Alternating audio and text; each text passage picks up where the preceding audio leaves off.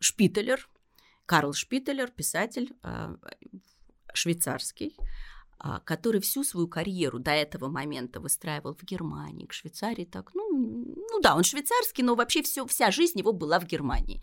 И все его в Германии любили, и все его издательства в Германии, и публиковали в Германии, и писали о нем в Германии. То есть вот абсолютно, да, такая история.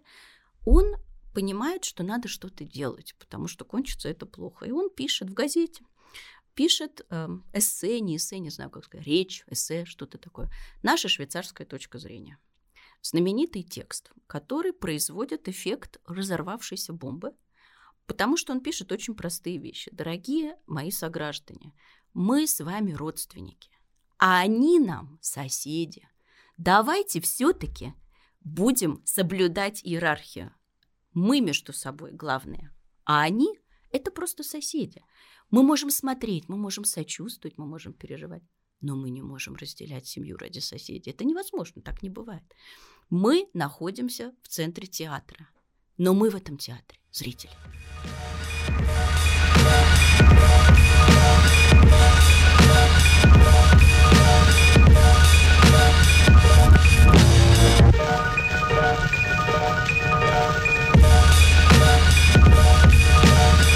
Друзья, всем привет!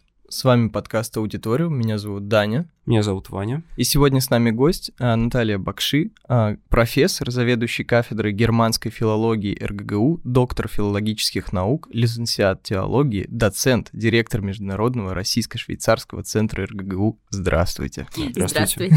Спасибо большое, что пришли. Особенно важно что российско-швейцарский центр, потому что сегодня речь пойдет как раз про Швейцарию, про швейцарскую культуру, литературу. Вот у нас тут даже внушительный набор есть э, книг, связанных с Швейцарией, и сегодня мы об этом как раз и поговорим. Да, ну и, наверное, хотелось бы начать вообще с образа Швейцарии, потому что мы с Ваней, когда готовились к выпуску, мы поняли, что шве... о Швейцарии все знают, ну как географию как минимум все проходили, но страна это довольно загадочная. То есть э, мы знаем, что они там хорошо живут, мы знаем, что у них э, как бы красивая архитектура, фотографии все видели, но что там за культура, не представляет практически никто. Я, например, к своей, ну, к своей необразованности, видимо, знаю только про сыр и часы. А, но, естественно, это не так. Э, и вот э, мы хотели спросить для начала, что Швейцария для вас? Как вы ее себе представляете, как вы ее э, можете обрисовать? вот людям. Да, и у, у вас, в отличие от нас, есть опыт там как бы жизни, и это особенно интересно в этом смысле. Да, вот какая есть Швейцария вот 21 века сейчас? Это очень хороший вопрос. Вернее, тут очень много всяких вопросов, которые вы мне задали, да, тут и что она для меня, и что Швейцария в 21 веке, и что вообще за Швейцария, да, поэтому буду отвечать по ходу дела, но на самом деле вы правы, я тоже всегда, когда начинаю курсы по Швейцарии, спрашиваю своих студентов, что Швейцария для вас? Сыр, шоколад, часы, вы забыли? Банки. А, Банки, естественно, да. То есть вот эти четыре компонента, часы, шоколад, эм, часы, иногда говорят еще про ножи, швейцарские ножи. Да, кстати, тоже, тоже, да, это вот пятый компонент, у мальчиков в основном бывает. И, собственно, все, на этом Швейцария заканчивается. Ну, а Почему так? А как так получилось? Да, главный вопрос, на самом деле, который волнует. Швейцария страна маленькая, конечно, но она в сердце Европы. Как так получилось, что мы ничего не знаем? Любой человек знает и про Германию, и про Францию, и про Англию, и историю более или менее, даже самый необразованный, но все равно что-то мы знаем. Про Швейцарию мы не знаем практически ничего. Как так получилось? А, ну, я думаю, первое, а, что важно знать про Швейцарию, что там нет одного языка. То есть Швейцария – это страна многоязычная. Причем это совершенно официально. Да? То есть это не то, что там есть один официальный и куча неофициальных. У них три государственных языка и четыре языка в стране э, не государственных, но официальных.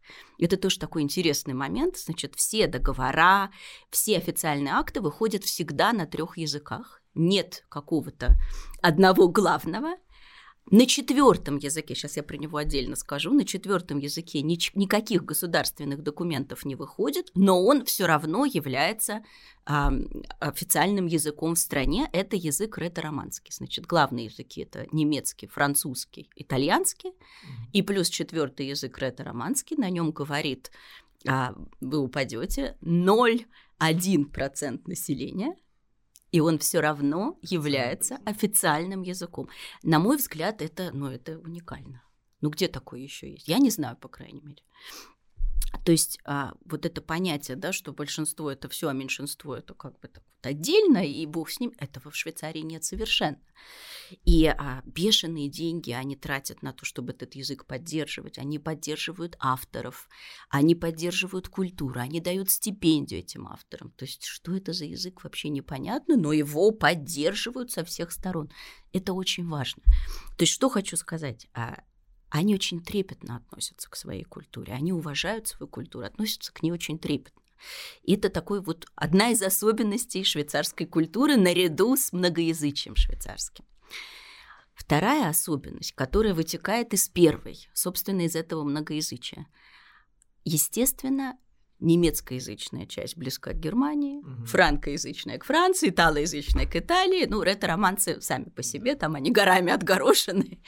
Они в своем кантоне Граубюнден такой вот отдельный конгломерат. Поэтому очень часто люди уверены, что те авторы, которых они знают, а вы знаете швейцарских авторов, они считают ошибочно, что это авторы французские. Ну, например, Жан-Жак Руссо – это какой автор? Кажется, я знаю Французский, ответ. скажете ну, да, вы. Да. Он, конечно, швейцарец. Ну, Фриша Дюренмат, я думаю, тоже все знают Фриша и Дюренмата. Ну, знают, правда, многие знают, что это швейцарские авторы, но все равно это такой вот, ну да, как бы швейцарский, но вообще-то немецкий, по большому счету. То есть, а, не так важно. А, именно потому, что они очень близки со своими соседями. А близки не только по языку, близки, конечно, по культуре. Потому что когда между тобой граница, и ты за 20 минут оказываешься, mm. да, ты покупать ездишь продукты в Германию, живешь в Швейцарии, э, ужинать или обедать ездишь в Германию, там дешевле, возвращаешься до... Понятно, что э, культура очень влияет, да, она влияла всегда, это всегда было, и она сейчас тоже влияет, конечно же. И а, в этом как бы особенность швейцарская, да, то есть нет швейцарской культуры – нет такого понятия. Если вы спросите любого швейцарского художника, архитектора, писателя, вы швейцарский архитектор, он вам всегда скажет, я архитектор из Швейцарии. Mm. Это для них большая разница. Нет швейцарской культуры, есть культура из Швейцарии. Почему? Потому что есть немецкая культура из Швейцарии, французская культура из Швейцарии, итальянская культура из Швейцарии но нет понятия швейцарской культуры. Это очень интересно. Ага, интересно в этом контексте вот э, тот язык на 0,1%. Ретро-романский. Ретро-романский, да. да. А можно ли сказать, что это и есть шве... культура Швейцарии, не из Швейцарии? Нельзя. Просто... Угу. Нельзя. Знаете почему? Потому что она очень локальная. То есть они а, они отделены горами. Mm-hmm. Они стараются не а, смешиваться со всей остальной Швейцарией.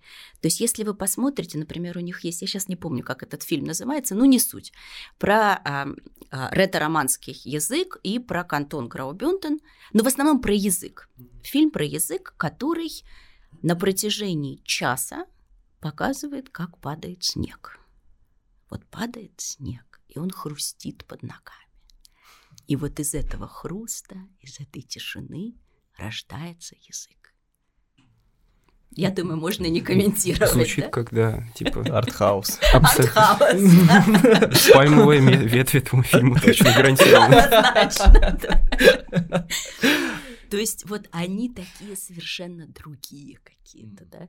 И а, сказать, что это культура, ну все остальные просто обидятся. Ну да. То есть это верно. для них, да, для них это большой комплимент, а вот для немецкоязычной, франкоязычной это, это обидно вот очень интересно, вот вскользь эта фраза звучала, что, допустим, какой мы узнаем, что какой-нибудь автор, допустим, он швейцарец на самом деле, и людей это не так сильно беспокоит. Ну, швейцарец, немец, э, вот одно и то же. Такое ощущение, что в Германии какая-то невероятная сила притяжения, и любой австриец, любой швейцарец или даже голландец, он, ну, ну, ну в общем, немецкий. В общем, немецкий автор, немецкий режиссер.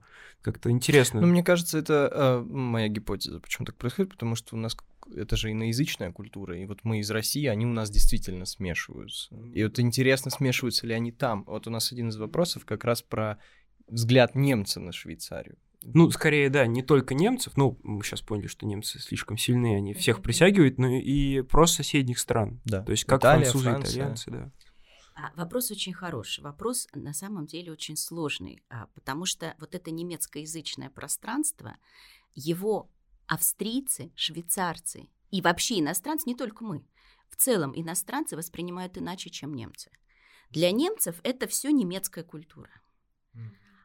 То есть они абсолютно искренне уверены, у них выходят учебники от Келлера до, до Кавки, называется один из учебников, на секундочку. Интересно, Келлер швейцарский, да. автор Кавка австрийский, да. Да. История немецкой литературы от Келлера до Кавки. Это что такое вообще, ребят?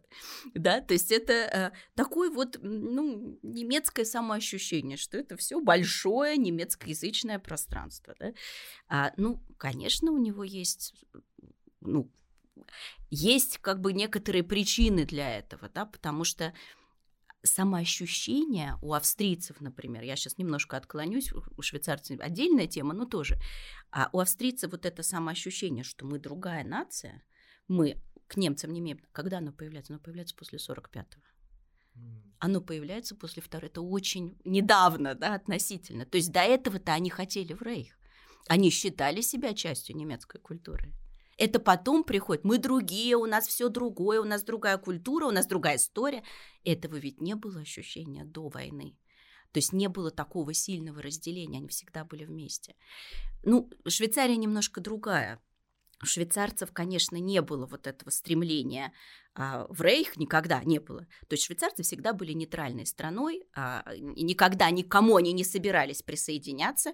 И, собственно, если мы вообще говорим об истоках Швейцарии, то как началась Швейцария, 1299 год, когда они договорились э, на Рютле, несколько кантонов собрались и сказали, мы к австрийцам не имеем никакого отношения, мы против, мы будем бороться против австрийского, они находились под влиянием Габсбургов тогда, мы будем бороться против австрийского влияния, потому что мы другие.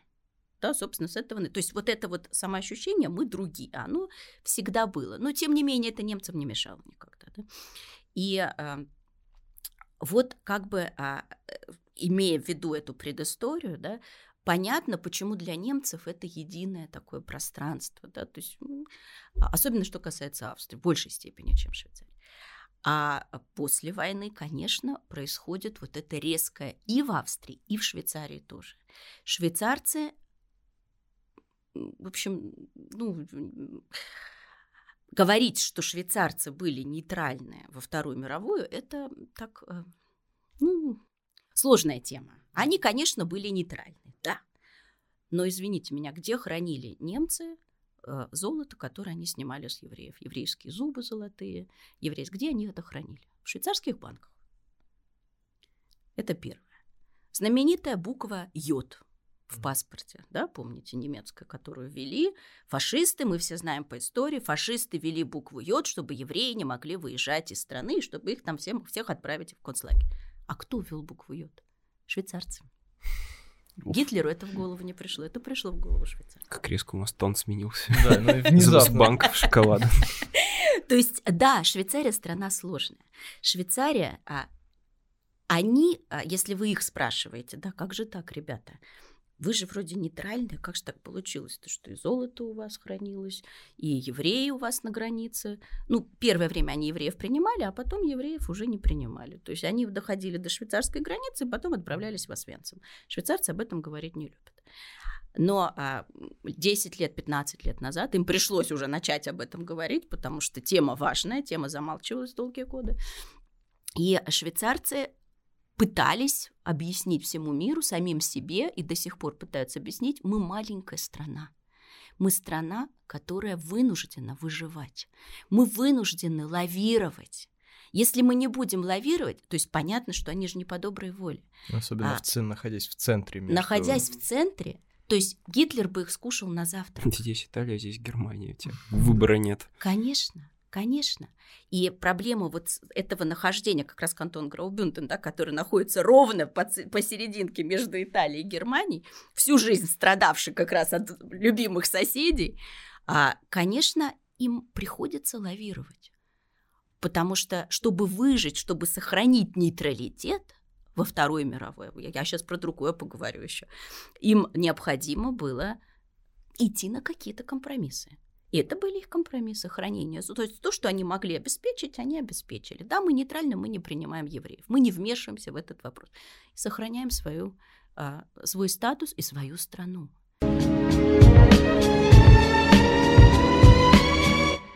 Это интересно, как у немцев до сих пор вот этот жуткий комплекс э, участия, ну, все то, что они сделали во время Второй мировой войны, он до сих пор их не отпускает, и не, я не знаю, сколько еще времени пройдет. У швейцарцев соседней страны как-то, видимо, наоборот, они скорее оправдываются больше, чем свою вину признают. Да, они нет, они вину не признают категорически никакой вины. Уже даже, ну, это проблема сложная. В Австрии ведь тоже эта проблема да, сложная. Кстати, Они не тоже. любят об этом говорить. Они до сих пор, если вы спросите, например, моего поколения, да, ребят, ребята, а что вы знаете про аншлюз Австрии? Они скажут, там никого не было. Это фотография, которую соединили. Мы знаем знаменитый кадр, да, когда Гитлер а, объявляет аншлюз, и вся площадь переполнена, все хлопают. Ну, это известная, аутентичная фотография. Австрийцы говорят, да нет, это фотошоп там никого не было. То есть до сих пор искренне, да, мои, люди моего поколения, это уже какое после войны, да. То есть тут в Австрии тоже не все чисто. Не все так просто. Да. Ну, э, это одна история. Теперь, а, что касается, про соседей мы говорим, да, я начала не по хронологии, я сейчас со Второй мировой пойду дальше в историю.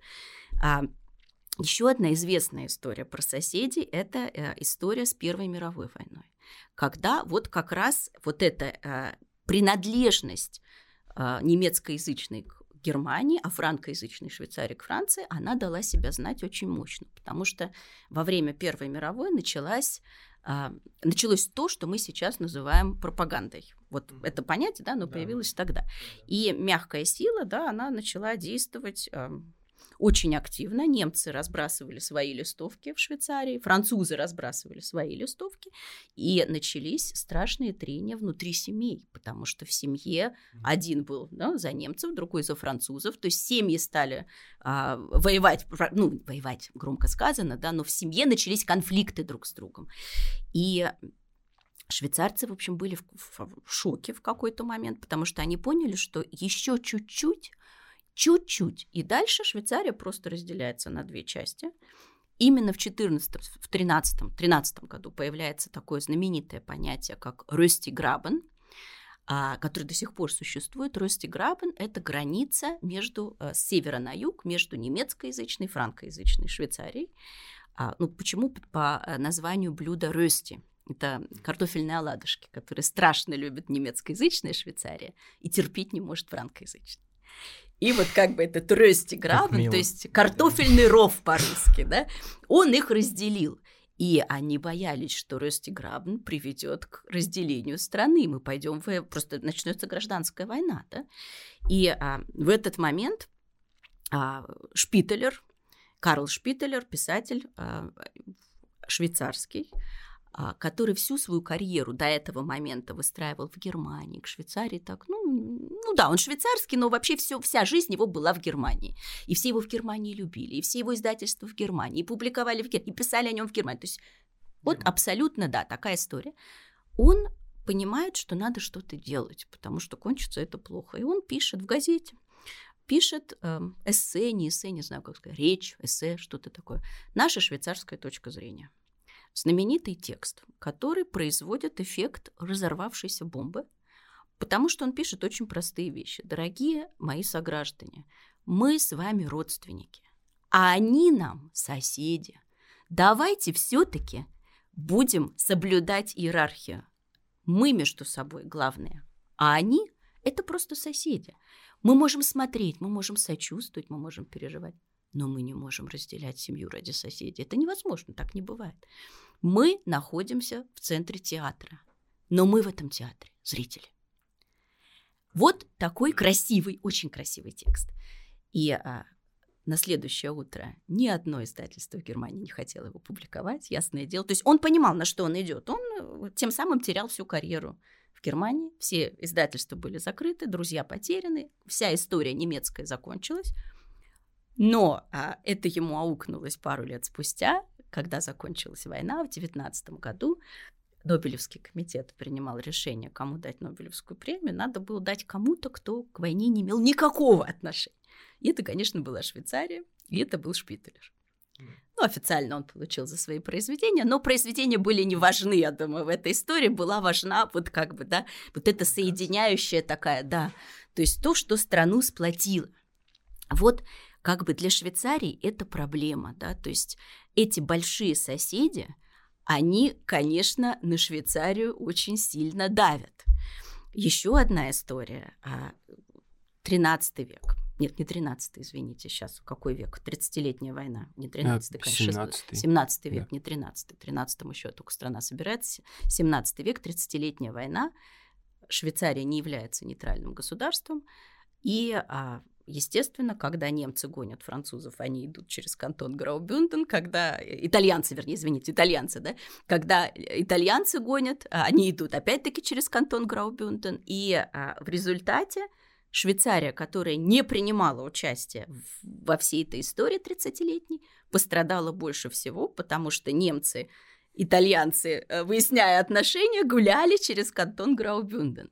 И, собственно, вот эти вот их прогулки, ну, прогулки такие, да, то есть э, с а, уничтожением вообще всего живого, скота, там, полей и так далее, они как раз привели к тому, что швейцарцы поняли, необходимо признание нашего нейтралитета. То, что мы знаем, что мы нейтральны, это одна история, это хорошо нам. Но теперь надо, чтобы все остальные признали и перестали гулять. туда-сюда. То есть вот, собственно, с 30-летней войны начинается борьба за признание вечного и неделимого, и там и какого угодно, швейцарского нейтралитета, которое э, длилось очень долго, признали только в 1815 году на Венском конгрессе.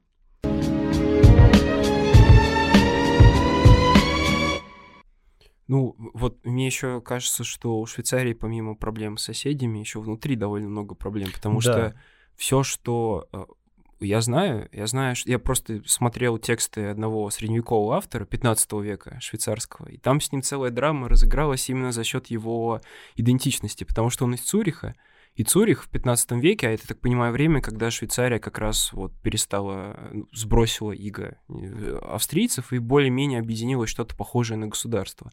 Вот, и он был из Цюриха, и он очень любил город Цюрих и очень не любил все остальные города, и э, зачем-то в нескольких своих сочинениях он жутко начал поносить всех остальных конфедератов швейцарцев сравнивая их с гермафродитами, с тем, что это люди, от которых постоянно воняет, все, что они делают, это пасут своих коров, больше ничего не делает.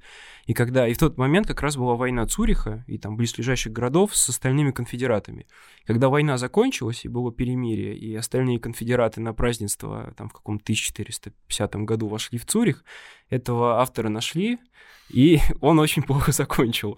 Вот, и мне с тех пор интересно, что Получается, есть э, еще и внутренние конфликты, как, например, Цуриха столицы и всех остальных кантонов. И как будто бы этого нельзя избежать, когда у тебя в стране живут три языка б- с большой богатой культурой. Как это возможно в рамках одной маленькой страны? Ну, то есть это даже Канаде, мне кажется, сложно, хотя это большая страна с двумя языками, а тут три и очень маленькая территория. Вот интересно. Да, то есть конфликты, конечно, вы абсолютно правы, конфликты были всегда изначально, и а, конфликты между немецкоязычными, франкоязычными, да, Рости Грабен, который опять-таки их всех, ну, итальянцы в меньшей степени, но э, итальянцы чуть-чуть особняком, в основном, конечно, конфликты между франкоязычными и немецкоязычными, но не только, еще конфликты между католиками и протестантами. Это тоже очень важный момент, который нельзя недооценивать. Пол страны протестантская, половина католическая плюс половина аграрная, половина индустриальная. Это тоже конфликт, потому что а, аграрные, а, они, как правило, более консервативные, они, а, ну, другие, да, э, аграрные более активные, более либеральные, а, больше стремятся к отделению от центра, да, такие децентрализованные, больше стремятся к самостоятельности. То есть вот это центростремительное, центробежное среди аграрников и либералов, индустриалов, оно тоже постоянно дает себя знать. То есть тут конфликтов много, да, языковой, религиозный, а, экономический, они существуют, они всегда существовали, они существуют до сих пор, у них были религиозные войны, а у них была, ну, Все это, конечно, в масштабах Швейцарии, это да. для нас, для русских, большая это жутко пороховая смешно. бочка. Это маленькая. большая пороховая бочка, маленькая такая, да. это не бочка, это бочоночек малюсенький. У них есть знаменитые, э, ну вот когда читаешь историю Швейцарии, знаменитые события, Первая Капеллерская война, Вторая Капеллерская война, ну как мы понимаем, да, русские, Первая мировая, Вторая мировая, Капеллерские войны. Но потом ты узнаешь, что... Погибло пять человек. Да, 26 человек пошли войной на 43, и двоих все-таки убили.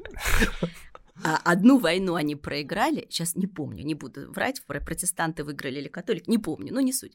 А одну войну они проиграли, потому что они были так уверены в своей победе, что они перепились ночью и не проснулись вовремя к штурму. И их, соответственно, завоевали. Война была проиграна. Вот, но это знаменитое событие швейцарской истории. То есть оно все маленькое, оно все вот в таких малюсеньких кукольных масштабах.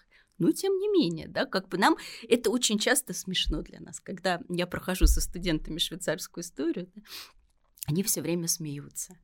Тут и... тяжело не смеяться. Так, да, да, ну да. то есть для нас, да, для русских, когда мы, например, да, ну, для нас изгнать, да, человека из, там, это в Сибирь, это сколько там, 5 тысяч, да, 8 тысяч километров они шли по этапу. То есть это серьезная вещь. У них изгнать это там, ближайшую деревню. 20 минут пешком тебя изгнали. да, то есть это тоже мощное событие. У них есть э, такой святой, тоже замечательная история, единственный швейцарский святой, Никлаус фон Клюе. А, очень такой любопытный персонаж. А, он был женат, у него было 12 детей, жил он с этими 12 детьми, и потом в какой-то момент понял, что все, он должен посвятить себя Богу, и он от них уходит в скит, в пустыню, как это называется в его биографии, да, уходит в пустыню. Пустыня это находится в 15 минутах ходьбы от дома. Ушел он в пустыню так, чтобы жена могла время от времени навещать там, с кастрюлькой, если что. То есть вот... Действительно очень комично все. Да, да. То есть это все такие вот э, маленькие расстояния.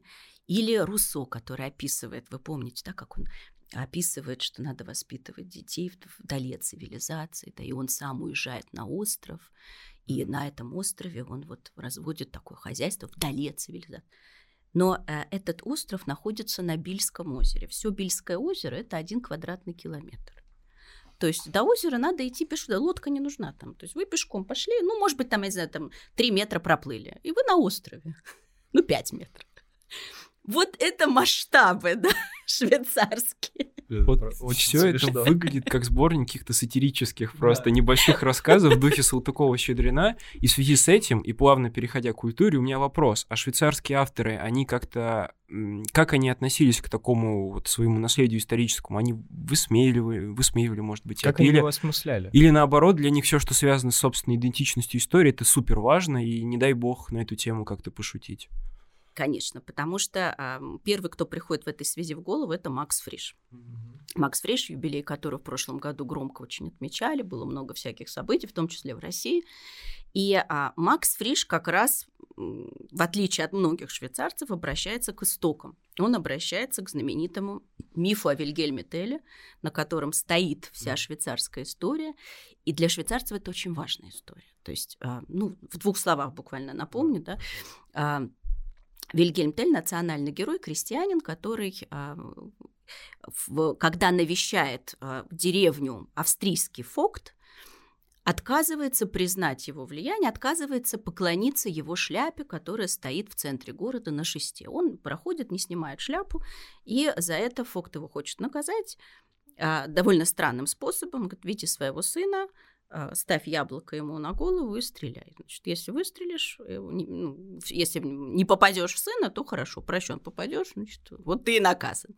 Тот стреляет, все хорошо, попадает в яблоко. Фокт его спрашивает, а почему у тебя три стрелы, две стрелы? Ты почему две стрелы взял? Он говорит, ну если бы я попал в сына, второй я убил бы тебя. Понятно, что на этом история не заканчивается. Фок говорит, ах так, тогда. И э, его забирают а, в лодке, его везут там куда-то в тюрьму, через Фервальштетское озеро, начинается буря, он сбегает с этой лодки, знаменитый прыжок Вильгельма Теля, значит, через пол, половину озера, он прыгает из этой лодки, убегает, и в итоге он находит Фокта, когда Фокт возвращается из деревни обратно в Австрию, и а, убивает его. И этот момент убийства Фокта служит началом восстания швейцарцев против Австрии и отделения. То есть вот как бы благодаря Вильгельму Телю и убийству Фокта начинается такая свободолюбивая, героическая история демократической Швейцарии, которая не желала подчиняться да, и так далее. Вот это такой э, миф в основании страны. И Фриш обращается к этому мифу и пишет текст «Вильгельм Тель для школы» берет, а, ну, как так филологически делает разбор а, и а, обращается вот, значит, к этим к текстам, которые описывают как легенде, и говорит, ребята, ну, как же так? Мы говорим, что это героический человек, да? Он как Фокта выстрелил? В спину ему. Он убил Фокта в спину. Что за герой такой? Сзади подойти к Фокту, убить его так вот подленько – когда тот ничего не знал.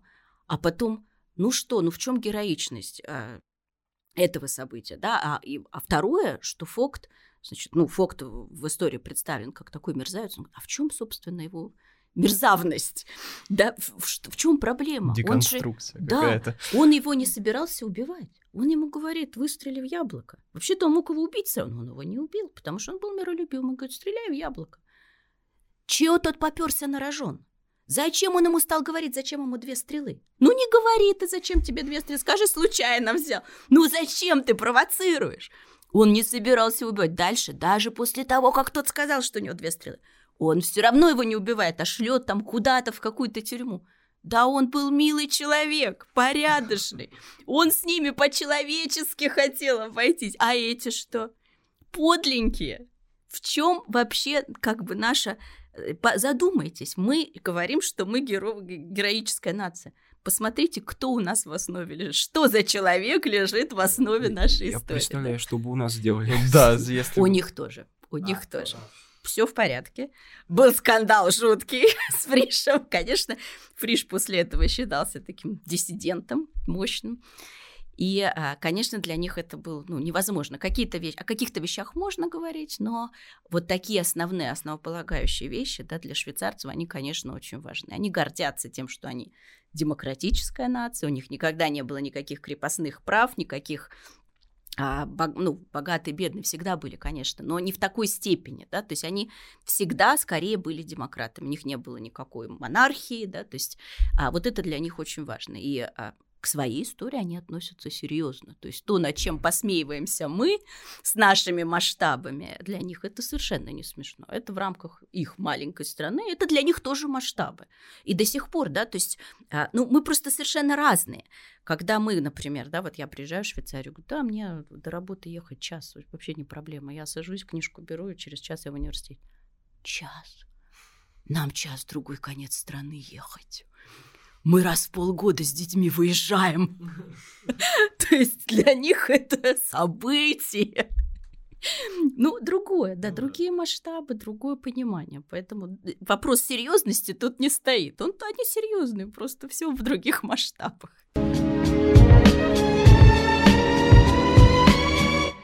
Для меня вообще в целом вопрос про швейцарскую культуру, он под таким большим вопросом, потому что, например, я недавно э, слышал фразу, как раз совпало с временем подготовки, которую я задумался, с которой задумался о том, что швейцарская Швейцария, она строится скорее не на культуре, а на природе. Это цитата Антона Долина. Да, я... Простите.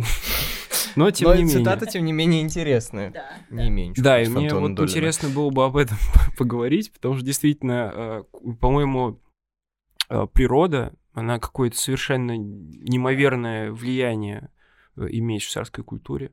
Вот, например, все, что из таких я народных э, каких-то образов, кроме Вильгельма э, Теля, знаю еще э, девочку Хайди, по-моему, это такой, это сборник детских рассказов да, да, да. про девочку, которая живет с дедушкой в деревне, в горах, и вот там все как-то с козами, там, горами построено. То есть это тоже рассказ про девочку, У нас там, например, не знаю, какие детские рассказы Драгунского, там как бы все в городе происходит и так далее. А здесь, э, ну там скорее больше, точнее, на личностях завязано все, эти детские рассказы. А тут рассказ про маленькую девочку, и, в общем-то, не знаю, какую роль она сильно играет. Скорее все, что вокруг нее большую роль имеет. Вот, интересно было про это поговорить.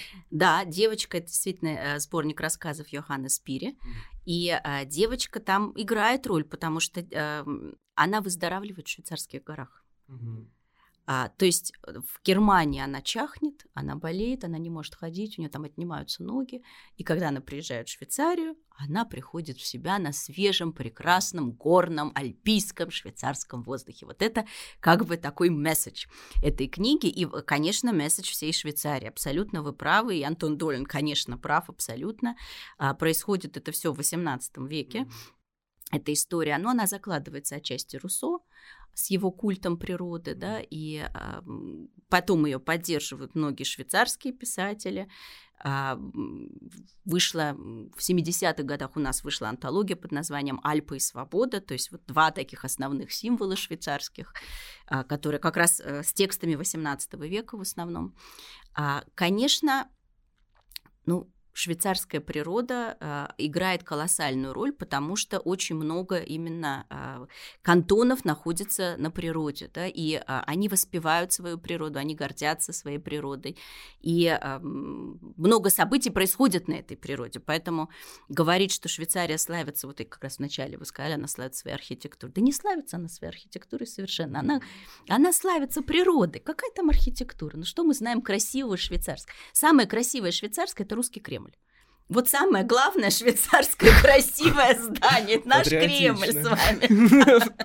Он строился швейцарцами, да?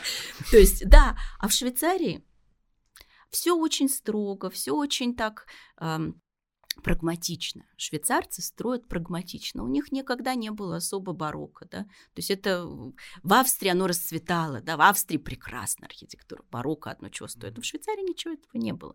То есть они строят очень прагматично. Почему? Потому что а, они а, изначально всегда были вот к этой природе, да, природа важнее. Надо встраивать здания, надо встраивать какие-то а, объекты выстраивать так, чтобы не мешать, не трогать природу. Не трогать природу, не мешать природе и э, вписываться в природу. Почему именно из Швейцарии все вот эти инновационные технологии, в том числе и архитектурные, их огромное количество. Опять-таки от этой идеи вписанности в природу. Наши здания должны вот как бы аккуратненько туда вписываться. И э, да, это вот с 18, 18 веке был расцвет швейцарской культуры, и вот эти основные как бы, особенности, которые до сих пор существуют, они как раз появляются тогда, и это Руссо.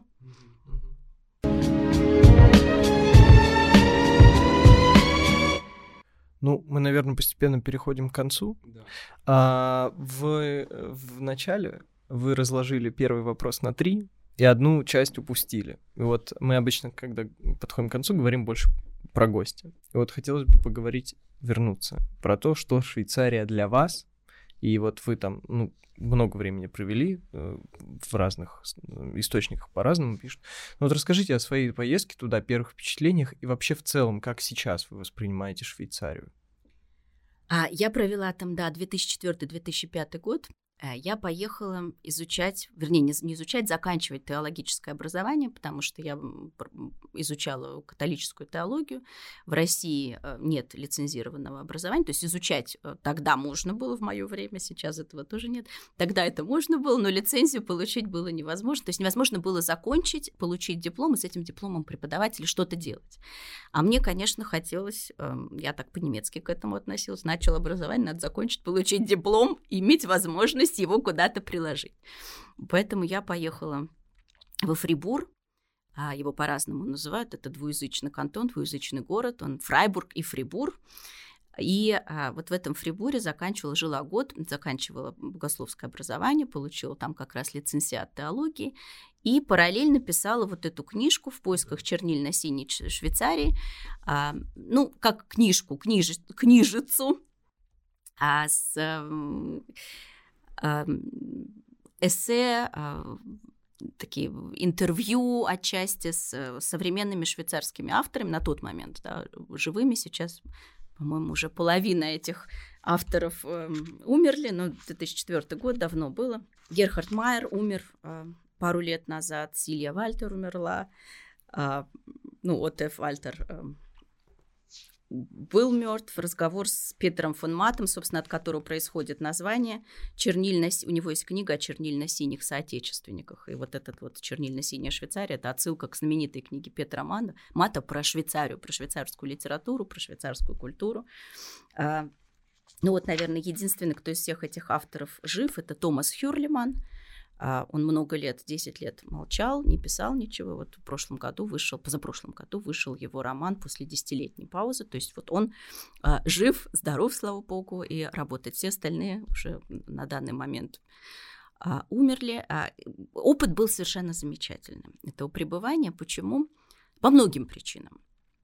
Ну, во-первых, я тоже наивно ожидала, а, что швейцарцы как немцы. То есть я приблизительно себе представляла, чего от них ожидать, потому что Германию я знала хорошо.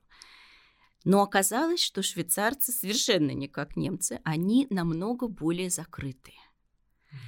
Швейцарцы, а, причем почему закрытые? Они закрытые, потому что они а, очень боятся каких-либо конфликтов, боятся нового, они боятся то есть они закрытые, потому что они стеснительные, потому что они стараются дать больше свободу э, там, собеседнику, кому-то, да. То есть а, для них они никогда не идут вот с открытой душой, как мы, а, привет, да, вот это вообще там невозможно. Все так вот ну как же, вдруг я обижу, вдруг вот это своей лишней эмоциональности. То есть они не, закрыты не потому, что они злые и противные, да, потому что они очень стеснительные, скромные и стараются соблюдать дистанцию.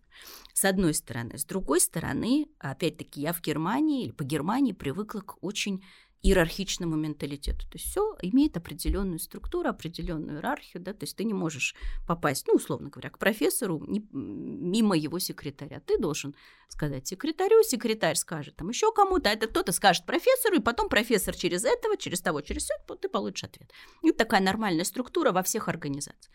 В Швейцарии вообще нет понятия иерархии. То есть ты можешь написать спокойно, например, послу, я, как студентка, могла написать, здравствуйте, господин посол, а вы не хотите прийти в университет? И он мне отвечает, ой, знаете, нет, не могу на следующей неделе, у меня встреча с президентом, давайте в другой раз.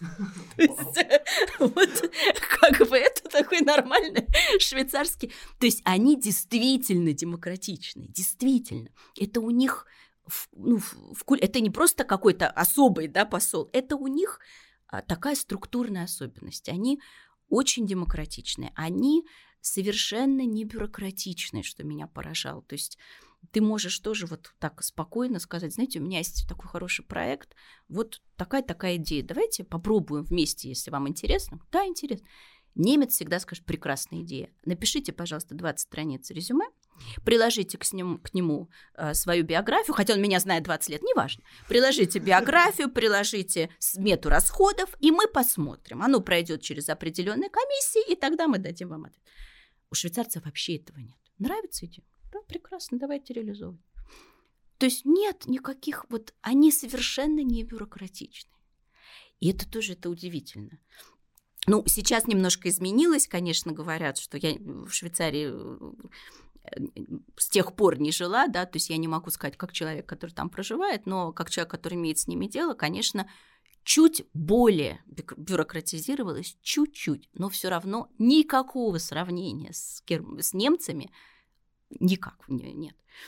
Вот э, такие особенности. Это, пожалуй, первое, что мне бросилось в глаза. Это с одной стороны. А с другой стороны, то есть вот они такие, да, закрытые, они стараются тебя так, ну, не спрашивают ни о чем, да, что меня совершенно поражало. То есть, ну, я привыкла, приходишь, да, там, как дела, что нового? Это невозможно. Почему? Опять-таки по той же причине. А вдруг это очень интимный вопрос, и ты обидишься? Мало ли лучше ничего не спрашивать. Захочешь, сам скажешь. К этому тоже надо привыкнуть, что они, они заинтересованы в тебе, просто они не будут это показывать.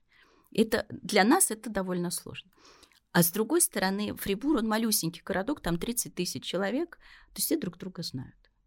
И, конечно, это э, тоже отражается на общении. Это для меня, приехавшей из Москвы, было э, совершенно удивительно, то есть абсолютная тишина, абсолютный такой вот покой, все друг друга знают, улыбаются, все как бы здороваются с тобой, потому что тебя 10 раз уже в магазине видели. Один раз у меня была трогательная история, я шла в университет, всегда переходя дорогу в одном и том же месте, там другой не было, и там всегда стоял полицейский, потому что то ли не работал светофор, то ли там что-то, не помню, он всегда регулировал движение.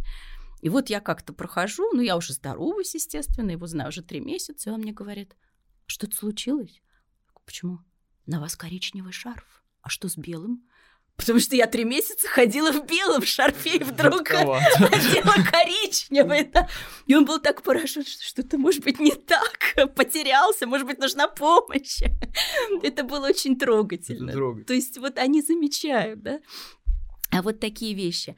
А с другой стороны, было тоже очень смешное ощущение. Я, когда ехала из, эм, летела из России, я летела через Цюрих. Вот я помню свои ощущения, прилетаю из Москвы в Цюрих. Ну, конечно, я себе там один день взяла погулять, и потом на поезде два часа во Фрибур ехала. И я помню это ощущение, когда ты выходишь в Цюрихе, и ты знаешь, что это столица, что это большой город, что это такая мощная финансовая структура и так далее. А там как на кладбище, там так тихо. Там так тихо. Там никого нету. И ты ходишь и все думаешь, господи, боже мой, это точно Цюрих, может, я не туда при... Может быть, я не в том вагоне То есть не ехала. создается ощущение мегаполиса. Никакой мегаполис, боже мой. Ну, это, это просто кладбище, такая тишина. И потом я, значит, свой эм, Фрибур, провела там что-то полгода, и мне надо было зимой на зимние каникулы. Я ехала, естественно, домой. Тот же самый маршрут. Фрибур, Цюрих. Один день я опять-таки взяла в Цюрих и потом улетала. И вот я из Фрибура при, приезжаю в Цюрих и думаю, Мегаполис! Как здесь все громко, боже мой, потому что в моем Фрибуре... Что же в Москве тогда Вот, и поэтому, когда швейцарцы приезжают в Москву, у них культурный шок они с ума сходят по Москве. Вот это действительно очень трогательно. Швейцарцы обожают Россию и прежде всего Москву, потому что они такого никогда не видели. Если для немцев, ну, у немцев есть чем сравнить, да, Берлин тоже на Москву очень похож. Берлин громкий, такой мегаполисный город, не только Берлин. Франкфурт маленький, но он тоже мегаполисный. Гамбург тоже мегаполис. То есть у них есть Мюнхен, да, у них есть города, конечно, они сильно меньше, но они такого вот склада, как Москва. То есть для них это, ну, другой мегаполис. А для швейцарцев это другой мир совершенно. Это драйв, это то, чего им там не хватает.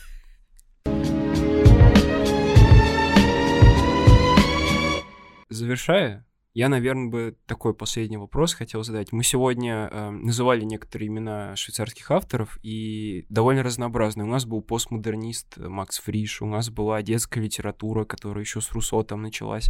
И мне интересно, что вы могли бы посоветовать почитать, например, из швейцарской литературы, что лично вам кажется ну, стоящим внимания, потому что вот у нас, ну понятно, что с некоторыми авторами можно ознакомиться вот в вашей книжке, у нас просто, например, есть, какие именно, Петр Штам, я знаю, есть такой современный автор, э, довольно вроде котирующий Крахт. швейцарский. Да, Кристиан Крахт, есть э, Адольф Мушк, то есть имена есть, но что из этого, как вам кажется, стоит внимания?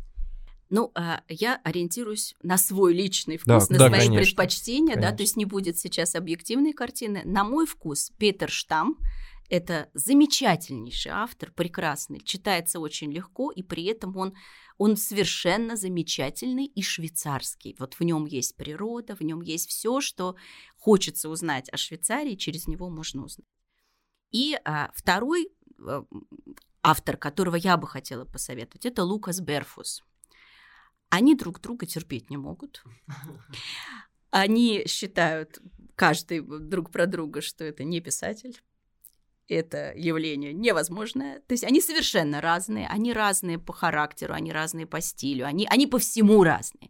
Но, на мой взгляд, они оба совершенно замечательные писатели. Лукар, Лукас Берфус тоже переведен на русский. А, Петр Штам практически весь переведен. Ну, не весь, но очень много его романов переведены. Они маленькие, их очень удобно издавать, их удобно читать. А Берфус тоже маленький и тоже удобный для чтения. То есть это 100 страниц, которые ты в метро туда-обратно успеваешь прочесть, и это хорошо, и это приятно. Это мои любимцы. А, я страшно люблю Петра, э, извините, Томаса Хюрлимана. А Томас Хюрлиман переведен, а, ну, тоже много чего переведено. Переведен его знаменитый роман «40 роз», а, замечательный совершенно. Он, вот я о нем тоже сегодня говорила, он 10 лет молчал, у него было раковое заболевание, он боролся с раком э, и после долгого молчания написал недавно совершенно роман. Он еще не переведен, он огромный, толстый, любопытный, а, но вот старый Хюрлиман, Хюрлиман 70-х, 80-х, 90-х годов, он очень-очень интересен, очень любопытен. А что касается Адольфа Мушка, то... А, Это у нас последний, да? Последний, красный. да, «Красный рыцарь». То Мушк тоже переведен на русский язык, но а, с Мушком, опять-таки, я... А, а, как бы, да, со своей точки зрения говорю, Мушк а, литературовед. Угу. Он прекрасный литературовед. Он потрясающий собеседник. Я брала у него несколько интервью, я общалась с ним а, по разным поводам в разных местах, и в Швейцарии, и в Москву он приезжал несколько раз, э, один раз по моему собственному приглашению мне хотелось, чтобы он представил роман «Японская сумка» пару лет назад, а он великолепный собеседник. Это человек, который настолько глубоко в современной культуре, в мировой культуре. То есть, а, когда ты с ним разговариваешь, это не швейцарец, это человек высокой европейской культуры. Это потрясающе. А, все мои интервью с ним длились от трех до пяти часов, потому что оторваться было невозможно. Ну, как писатель. К сожалению, а, вот у меня есть а, идея, что литературовед не может быть писателем. То есть хороший я, кстати, литературовед. Тоже думал об этом, да. Я не другой подход к тексту, да. совершенно другой. Да. И ты не можешь жить две жизни параллельно. То есть либо ты никакой литературовед, ты потрясающий писатель, либо наоборот. наоборот. Вот это, на мой взгляд, касается, относится к Адольфу Мушку.